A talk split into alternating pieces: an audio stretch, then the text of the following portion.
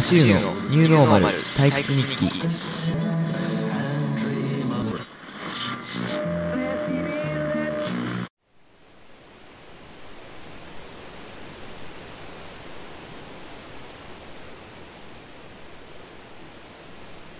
皆さんお久しぶりです。たぬき界のジャスティン・ビーバーこと足湯と申します。この音何かわかりますかね、えー壮大な滝の前に今皆さんをお連れしておりまして、えーこれホワイトノイズと、えー思われて切られてる方もいるかもしれませんが、えーナイアガラの滝をイメージした音を聞いております。滝の音ってそう思うといろいろありましてシャババババーという音の滝っていうのもありあればちょろちょろちょろみたいな滝もあると思うんですよね。でナイアガラの滝ってこの地鳴りを伴うような豪快なドババババーという音でその中にもちょっと流度の細かさみたいなのも繊細な部分もあったりして、まあ、聞いててすごく聞き応えがあるなというふうに思ってるんですけど、まあ、今日はそのナイアガラの滝だったり、まあ、ダムの特集をすると思いきや、えーこのナイアガラにちなんだナイアガラレーベル、まあつまり大滝栄一さんですね。2021年、えー今年アロングバケーションの40周年ということとあとサブスクリプションの、えー解禁をされたということで、まあ僕すごく大竹栄一さん好きなんですよ。なので最近のサブスク解禁されたアロングバケーションとかイーチタイムとかあとナイアガラムーンとか、えーいろんなアルバムをずっと聴いてるんですけどこの歓喜の気持ちを冒頭のナイアガラの滝で表現したわけです。いやいよいよねサブスク解禁されてあとは中島みゆきさんだけだなと思ってるんですけど 個人的には。まあもっと他にもサブスク解禁してほしい人はいるかもしれませんが。皆さん大滝さん聞かれますか？まあ、あの説明不要なぐらい有名なアーティストで、まあ、日本で一番売れたポップのアルバムを出してる、まあ、それがアロンガバケーションっていうことなんですけど、まあ、若い世代の人でも、えーシティポップと言われるジャンルに入るので今世界で大流行りしてるので、まあ、最近知ったっていう方も多いと思うんですね。で「君は天然色」まあ、有名な曲ですが、まあ、CM とか映画にも使われてるので、まあ、聞いたことある方絶対1曲でも聞いたことある方多いんじゃないかなと思ってます。で僕特に好きなのはうん10年ぐらい、まあ、大学生ぐらいの時にあの初めて聞いてから、まあ、毎年聴き続けてるアルバムにはなってくるんですがアロンガバケーションがやっぱ夏に聴くのが一番シンクロ率が高いなと思って聞いてましてなんでしょうねこの、うん、体験したことはないんですが懐かしい時代の、まあ、バブルというか懐かしいような時代の夏を感じるような感覚不思議な感覚に包まれる音楽がいっぱいあるなと思ってあの本当に結構何回も繰り返し聴いてるアルバムですね、えーニューノーマル退屈日記はニューノーマルに退屈してきたタヌキことこの足湯がニューノーマルをサバイブするようなハックを紹介していくような番組です。で今日のハックは、まあ、音楽にちなんだハックになりますのでえぜひ楽しみにしてください。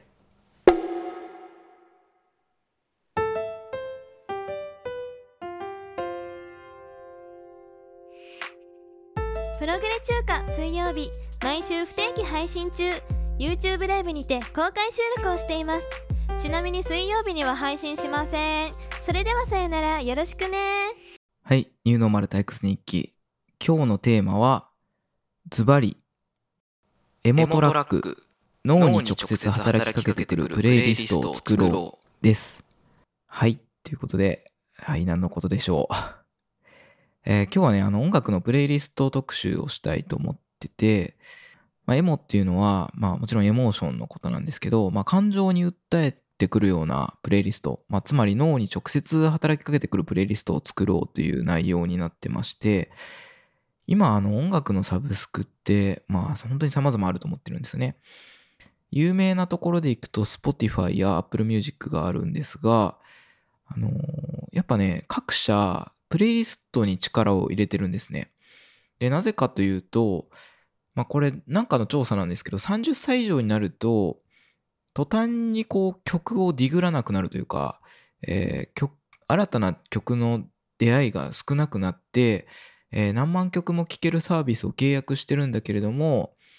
えーその自分が普段昔から好きだった100曲以内で勝手にプレイリストというかですね、100曲以内の曲しか聴かないっていう現象が起こってるらしいんですよ。大人になってくると。それってあのサブスクの音楽提供してる会社からすると、まあもったいないし、ユーザーが離れていく可能性もありますよね。っていうのは、あの、新しい刺激がないからっていうことになってくるんですよ。なので、各社が今、プレイリストに、え何年か前からプレイリストに力を入れていて、え特に Spotify はプレイリストに力を入れているサブスクサービスとして有名です。で、まあ、どこの会社も同じような数だけ、まあ、多少得意不得意はあると思うんですが、いろんなまあアーティストを扱っている中で、やっぱ差別化していくっていうのは、プレイリストなのかなと思ってます。で、僕はあの、プレイリストに関してはすごくずっと考えてまして、で、まあ、自分の中で大きく分けて、プレイリストって3つあると思ってます。えーまあ、ちょっとそれを紹介させていただくんですが、一つ目がカテゴリー系ということで、いわゆる This is Michael Jackson とか、えー昭和歌謡大全集とか、サントラ、マーベルのサントラ、80年代のロック洋楽だとかっていう、まあ、音楽のジャンル別の、えープレイリストですね。で、二つ目が、えーシーズン別に聴くプレイリスト。例えば卒業するときに、えーくプレイリスト。えー春のプレイリスト、夏のプレイリスト、えー夏の気分みたいな、そういう、えー季節ごとに聴くプレイリストですね。これが2つ目です。で3つ目が、エモーションとか、えワークアウトしてる時に聴くプレイリスト。例えば、元気が出るプレイリストとか、えクッキングとか、えカフェの気分を味わえるというようなプレイリストが該当します。で、1番目の、えーカテゴリー別のプレイリストや2番目のシーズン別のプレイリストっていうところは、えー Spotify が結構力を入れてていろんな種類のプレイリストがあるので、まあここら辺だいぶ、だいぶできてる感があるんですよね。あとは Z 年代の、うん、プレイリストとかね、そういうのもあると思うんですけど。で、これから、えーおそらく、より開発というか、より作られていくのが、このエモーションとかワークアウト用だと思ってるんですよ。で、なんでかっていうと、僕たちやっぱり人生の主役だと思ってる節があるじゃないですか。あ、っていうのは、えー音楽を聴いてて、えー例えば何か行動をした時に、えーその音楽が行動にシンクロしてテンション上がる時ってすごくないですか、えあたかも自分が、えーそのミュージカルの自分というミュージカルの主役になったような気分にさえなる瞬間っていうのがやっぱあると思ってるんですよ。である僕が見た話なんですけどまあ僕スーパーに行っててですねその日で、えースーパーの入り口で、まあ、野菜をこう品定めして、まあ、その日料理当番だったんでこういろいろ品定めしてたんですねそしたらあのースーパーに後で入ってきた2人組の、まあ、ご婦人というかおばちゃんが入ってきたんですねで入ってきた瞬間にあのスーパーの曲がドリカムの何度でもに変わったんですよそしたらその片方のおばちゃんが「えー!」とか言って「嘘!」って言ってこう口を手で覆い出してでもう一人のおばちゃんが「どうしたの?」って聞くと「私これ最近毎日聞いてるの」みたいな。で私がお店に入ってきた瞬間に何度でも何度でもっていうのがかかったっていうことは私のためにかけてくれたのかしらみたいな。あの私中心で世界系というかですね 私中心に世界やっぱり回ってるんだみたいな 感じになってめちゃくちゃテンション上がってたんですよ。でもそれ見てこれやと思ってやっぱり、えーやっぱこの音楽と連携するというか、うん、自分のこの経験だったりエモーションっていうのが、えその時流れた音楽とリンクした時にやっぱりすごくテンションが上がるし、うん、やる気が出るなというふうに思っててで、今、プレイリストで、この元気が出るプレイリストとか、えークッキングする時のプレイリストっていうのは、まあ、ある意味、大カテゴリーなんですよね。で、さらにこの中分類とか小分類まで、こう、掘り下げていくプレイリストみたいなもんが、今後どんどんできるんじゃないかなと思ってます。例えば、えーまあ、これから紹介するプレイリストの中にも入ってるんですけど、クッキングのプレイリストっていうと、まあ、幅広いですよね。で、さらにブレイクダウンして、麻婆豆腐を作る時のプレイリストみたいなものがあれば、えー実際に麻婆豆腐作る時にかけると。で、やっぱりあの中華のドラからあの曲が始まったりとか、壮大な中華一番とかの曲が流れるんですよね。そしたらまあ鼓舞するような、中華料理を作る自分を鼓舞するような、あたかも自分が陳健一さんになって麻婆豆腐を作っているような、まあ、感覚に陥るようなプレイリストが、えーできますと。結構ね、そこまで細分化していくと、あの、逆にこう興味が出るというか、あ、こんな、あの、プレイリストあるんだ、みたいな。なので、まあ、どういう感情に訴えるようなプレイリストを作るのかっていうのを、えー考えるだけですごく楽しいなと思ってます。で、音楽とこの感情や自分の動作との関係性っていうところでいくと、えー僕すごく好きな、まあ、代表例というか、えーがありまして、え映画で「ベイビードライバー」という映画があるんですね。で、これはエドガー・ライトさんという監督が、え作った映画なんですけど、要はこれはあのミュージカル風のカーチェイス映画なんですよ。で、結構あのその筋ではヒットしたので、知ってる人も多いかもしれません。この映画、あの話としては、主人公はベイビーという通称呼ばれている逃がし屋なんですね、プロの。で、銀行強盗とかの、まあ、足になって、まあ、車で逃がしてあげるというような、裏社会の仕事をしている男の子が主人公なんですけど、まあ、あの、ある事件をきっかけに、ずっとその耳に、こう、耳鳴りがずっと続くような持病を持ってるんですね。で、音楽を聴いてる時だけ、その耳鳴りが聞こえなくなるということで、普段からずっと iPod で音楽を聴いてるんですよ。なので、なかなか人とのコミュニケーションはうまくないんですけど、えーまあ、車のドライビングテクニックはピカイチなんですよ。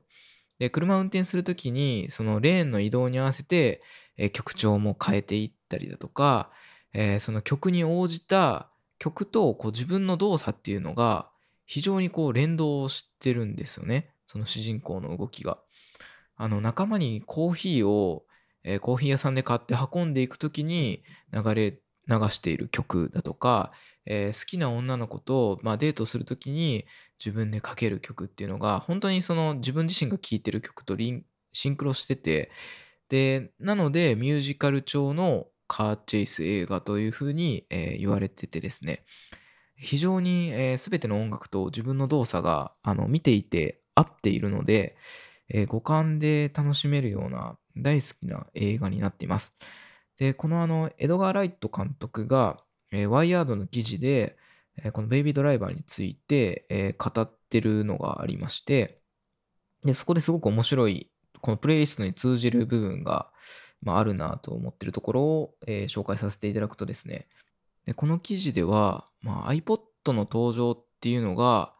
えーこの人生をサウンドトラック化することに貢献してるというふうに書いてるんですね。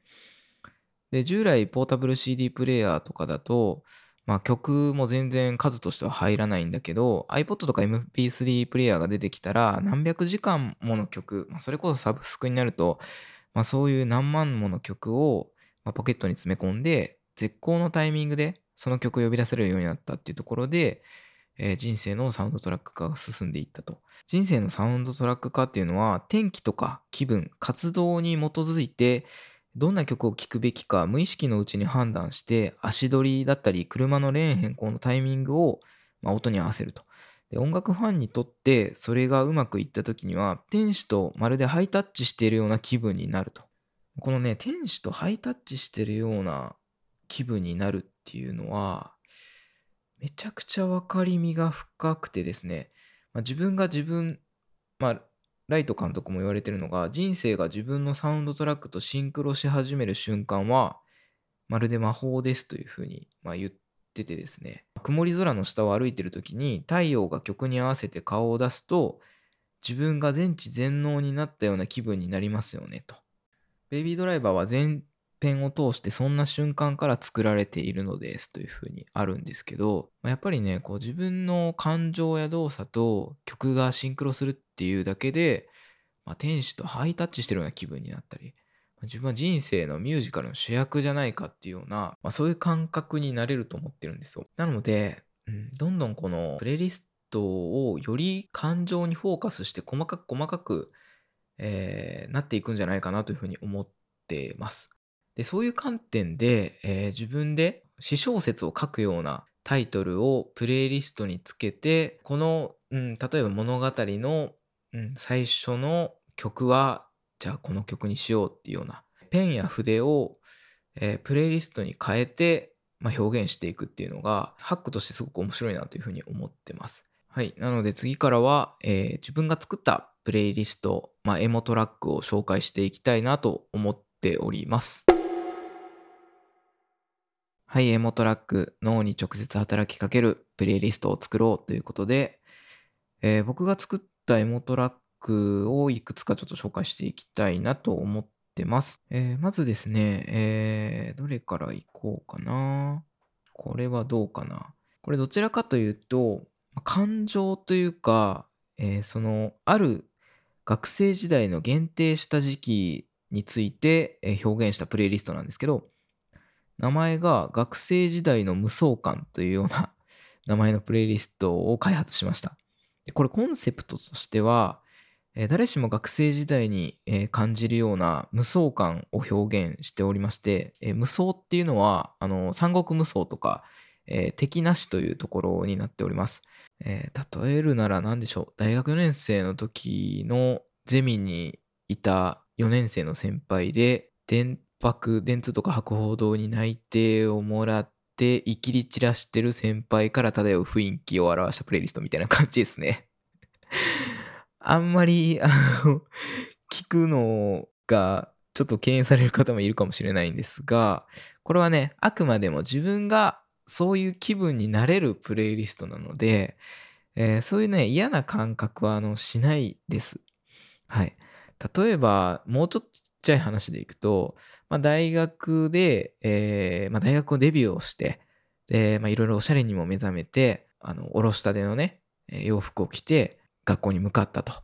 で、えっ、ー、と、プリントを前に授業の終わりに提出するときに、まあ、今身にまとってるですね、バトルスーツというか、洋服をみんなに見せびらかしたいっていう潜在意識がプリントを前に返しに行くときに、返した後の自分の席に戻り際のその所作がもうパリコレみたいになってる状態みたいな。そういう学生時代の、まあ、無双感というかですね、そういうのを表してる、うん、プレイリストになってますね。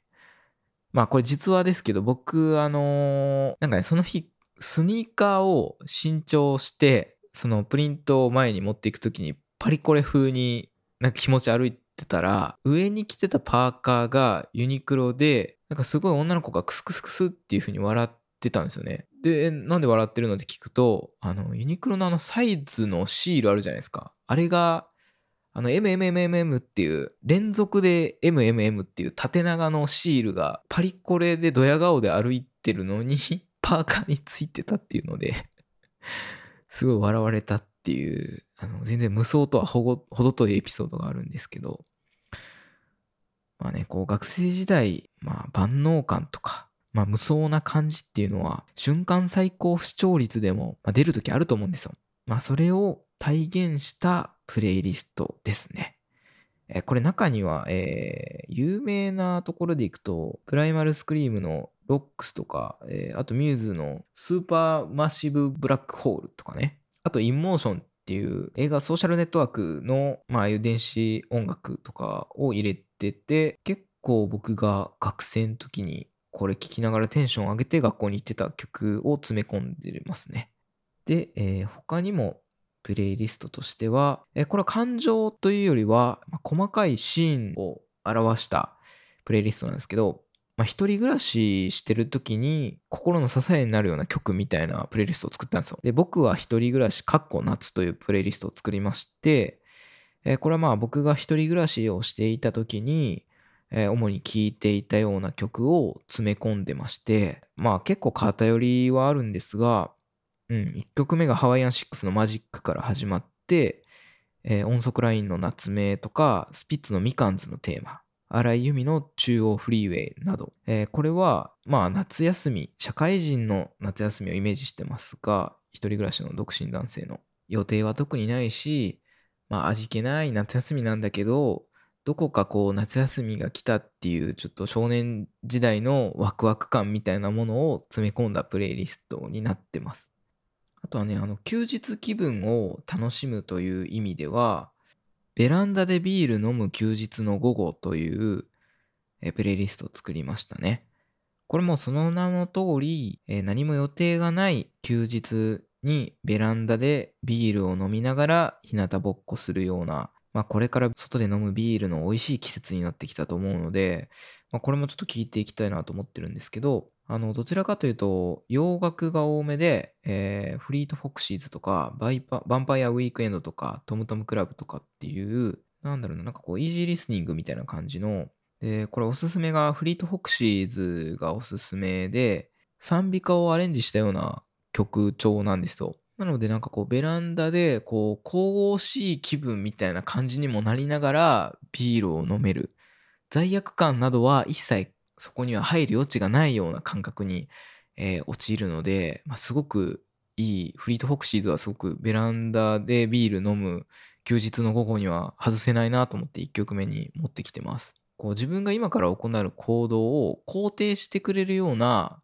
曲選びっていうのもこのプレイリストを作る上では大切かなと思ってます。あと休日系で似てるのはグランドジャット気分っていう、えープレイリストを作りました。これ、あの有名な絵画のジョルジョ・スーラのグランドジャット島の日曜日の午後っていう絵画があるんですけど、これフランスのね、点描画のこのスーラさんっていう人がいて、こうめちゃくちゃ細かい点を打ってこう絵を完成させていく、まあスーラが描いたこうすごく不思議な絵なんですけどあのグランドジャット島っていうところでセーヌ川に向かってその夏の日の一日を過ごす人々を描いた絵っていうことなんですけどこの絵すごく好きで、まあこの絵をこの絵みたいな感じの夏の日の、うん、この午後を表したプレイリストを作ろうと。でさっきのベランダでビール飲むプレイリストと若干かぶってはいるんですけどまあ酒が入っていないということで、えーこの絵画のインスピレーションを受けてプレイリストを作るっていうような上層教育のようなチャレンジしたプレイリストがグランドジャット気分というプレイリストです。え1曲目がピチカート5のワールドスタンダードとか、1曲目が男と女フランシス・レイとか、これもなんかこう、日曜日のどことなくこう嬉しい気分っていうのを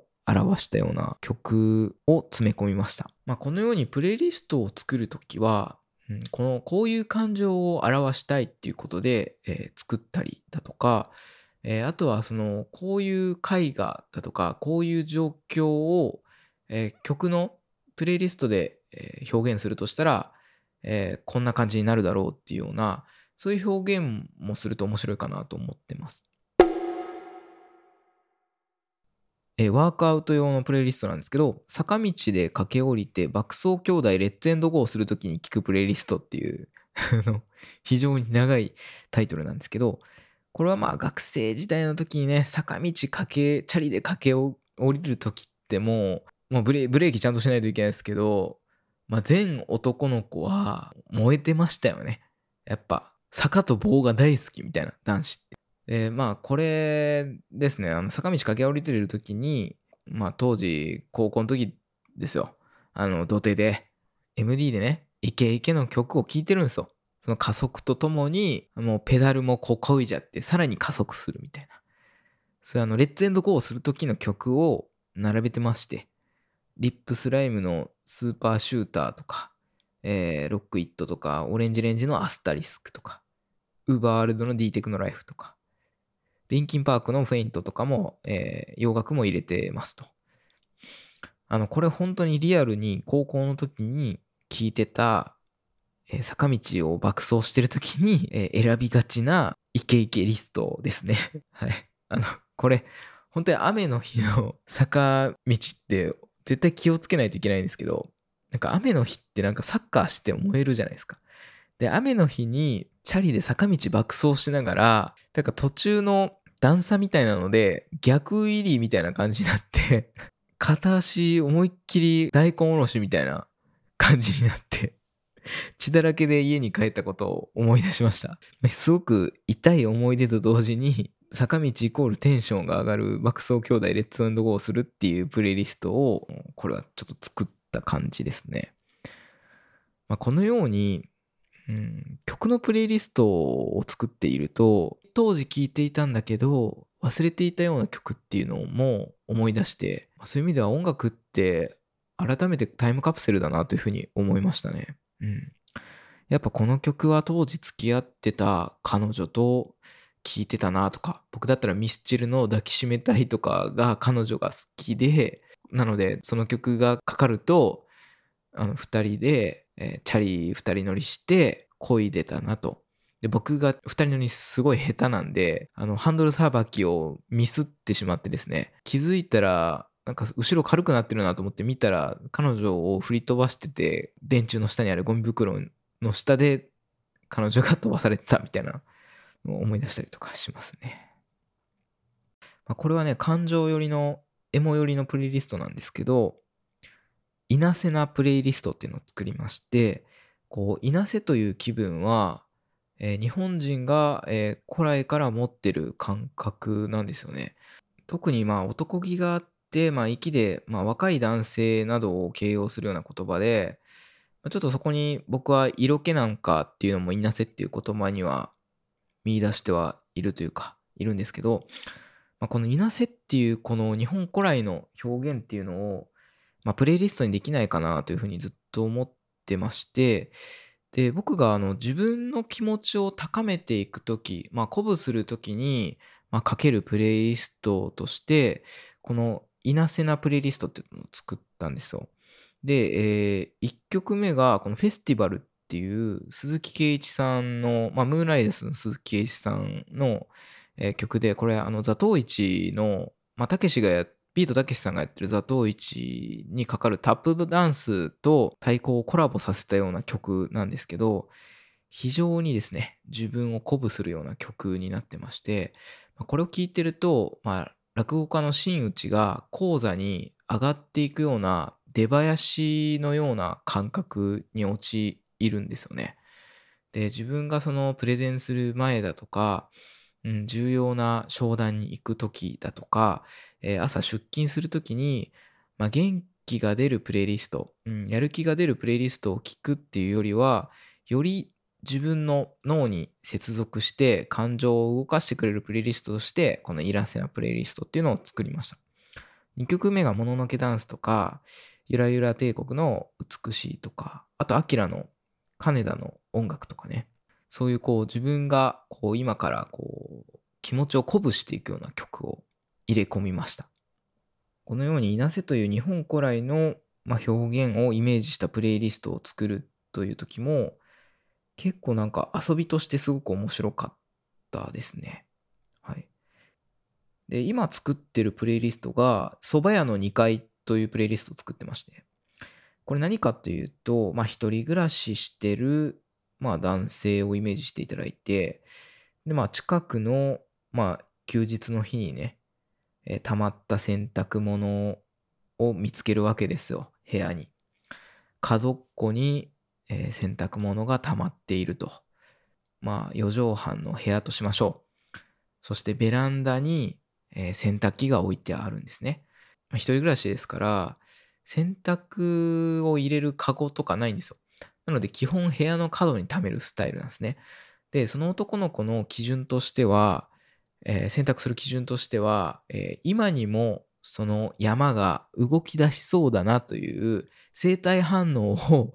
感じた瞬間に、あ、これはもう選択すべき物量だなということで、えー、そのベランダに置いてる洗濯機にぶち込むんですよね。で、あの、明らかに量が多いので、一人用の洗濯機としては重量オーバーなんですが、分けて洗濯するなんてことは考えてませんので、思いっきり詰め込むんですね。で、洗濯機を回すと、えー、もう隙間がありませんので、しばらくして、えー、餅つき機のような音がベランダから聞こえてきます。どんどんどんと。で、まあ、その餅つき機の音を聞きながら、この子はあ大竹栄一の音楽を聴いてると。で、えーほどなくして洗濯が終わりましたっていうことで、新しいゴミ袋を持ってきて、透明のゴミ袋に洗濯した洗濯物を詰め込んでいって、自転車の前かご、まあ、ゴミ袋2つ分になっちゃうんですね。L のゴミ袋多いんで。それを、えー自転車の前かごに1個の袋を押し込んで、で、もう1個の袋をその前かごの上にまた乗っけて、押しながら近くのコインランドリーに、えー向かいますと。で、コインランドリーで乾燥をかけている間、まあ、コインランドリーすごくあったかいんですよね。まあ、夏の日なんで、まあ、暑いということで、えー茹でガエルになっちゃうよということで、えーその外に出るんですね、コインランドリーの。で、外に出て、ふとちょっと斜めを見ると、えー前から実はそこにあったんだけど、実は一回も行ったこともない蕎麦屋を見つけるんですね。あ、そういえばこんなところに蕎麦屋があったんだと。で、えー乾燥まであと40分あるから、ちょっと蕎麦でも食べるかっていうことで、セッタで、その蕎麦屋さんに、自転車に、えーまたがってというか、えー自転車のペダルに片足をかけて、まあ、ケンケンみたいな感じで、まあ、おばちゃん乗りをして、えー10メートル、20メートル先の蕎麦屋までかけていくと。蕎麦屋に着いて、えーまあ、2階建てになってるんですね、その蕎麦屋は。で、階には、1階の外には水車、ちっちゃい水車がついてるような、趣のあるような、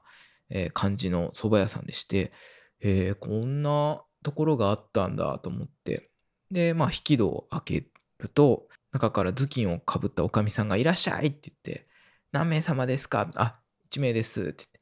じゃあ2階にどうぞって言われて、え2階に通されるんですね。見た感じ、老夫婦がやってるような、まあ、お店で、あの木製の蕎麦屋さんですね。すごく雰囲気がいいなと思って。で、まあ、靴を並べて、で、階段を上がっていくんですよ。階段がね、木の階段ですごく急勾配なんですよね。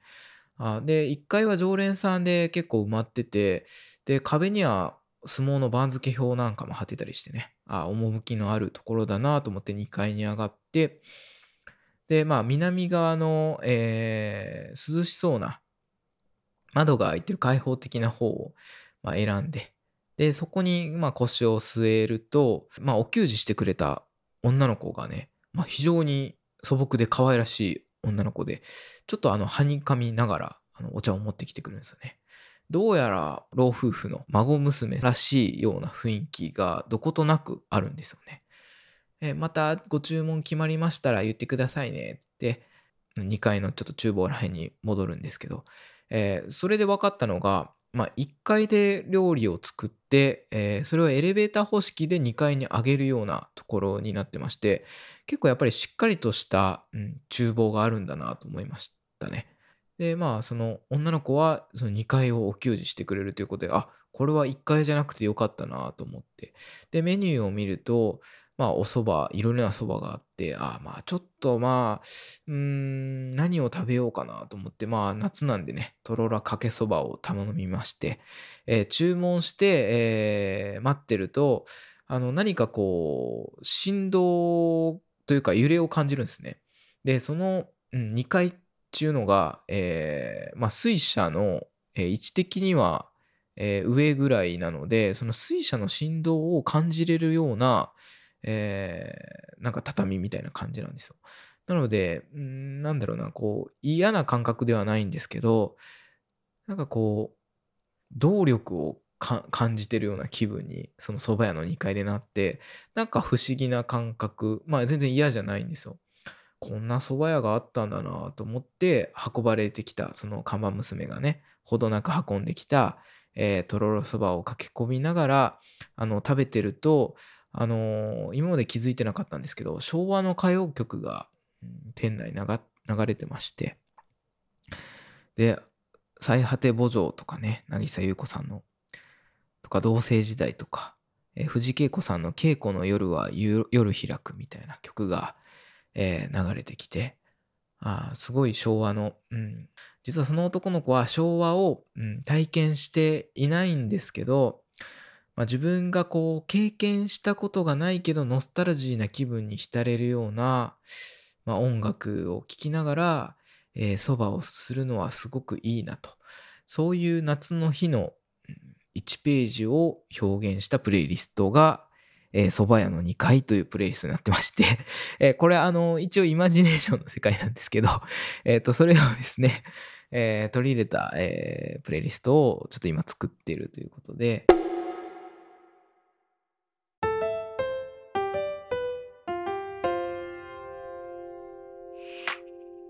プログレ中華水曜日、毎週不定期配信中、YouTube ライブにて公開収録をしています。ちなみに水曜日には配信しません。それではさようなら、よろしくね。はい、ニューノマル退屈日記エモトラック特集いかがでしたでしょうか？まあね、いろんなエモに訴えかけるようなプレイリスト、どんどん細分化されていくプレイリストができてくると、音楽を聴く体験も、えー、面白い未来が待ってるんじゃないかなと思ってます。で、その一つとしては、今、スマホとかで位置情報とか、自分が Web で検索している履歴とかで、えー、何に今興味があるのか、まあ、どういう心理状況なのかっていうのがすぐわかると思うんですよ。で、それにプラスして、ウェアラブルデバイスというか、まあ、Apple Watch のような身につけるようなデバイスから心拍数とか、今、えー、自分がどんな状態なのかっていうようなステータスっていうのが、えー、結構データとして取得できるような未来になってると思うんですよね。まあ、それが音楽体験とどう関係してるのかっていうと、やっぱ自分の感情に応じてエモトラックを、えー、勝手に選んでくれて流してくれるようなサービスっていうのが実装可能かなと思ってます。例えばサラリーマンがお昼すごく急いでいて、5分もご飯を食べる時間がないっていう時に立ち食いそば屋さんに入りましたと。そうすると、そのすごくダッシュしてるっていう情報とか、あと位置情報が蕎麦屋さんなんだけど立ち食いそば屋っていうのがわかるので、え、そうするとですね、誰かが作ったエモトラックの中から立ち食いそば屋さんで聞くプレイリストみたいなものを探してきて、それをシームレスに再生してくれると。まあ、サラリーマンを鼓舞するような、かつちょっと蕎麦屋っぽいテイストの曲みたいなのがそのプレイリストの中に並んでると、すごく自分にシンクロして、そのサラリーマンがね、カバンをあの股で挟みながらコロッケそばをこう食べてる時に、そういうあの盛り上げるような曲を聴いて、今から商談頑張るぜみたいな、そういうテンションになると思うんですよね。そういう自分が今どこにいるかに応じて、え、自動でそれに合ったプレイリストをかけてくれるというようなサービスが、Spotify や Apple Music に実装されてるだけで人生のミュージカル化って進むと思うんですよね。例えば朝、えー、満員電車とストレス情報っていうところを、え取得したらミッションインポッシブルの曲をかけて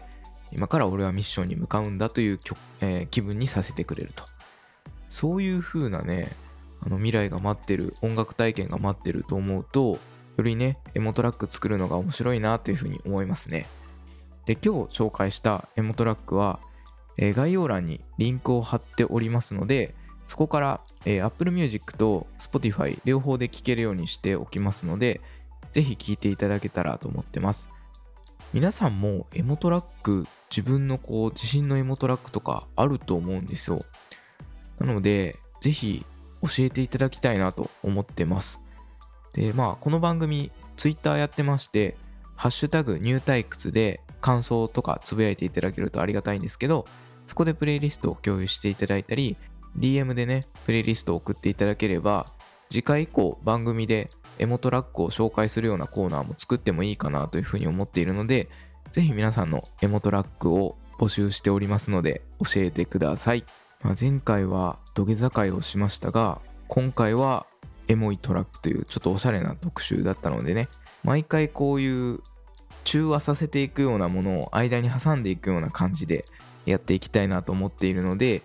次回はですね、センターオブジアースとパンツについての特集会をやろうと思っております。えー、ぜひ楽しみにしてください。えー、ニューノーマル退屈日記お聴きいただきありがとうございました。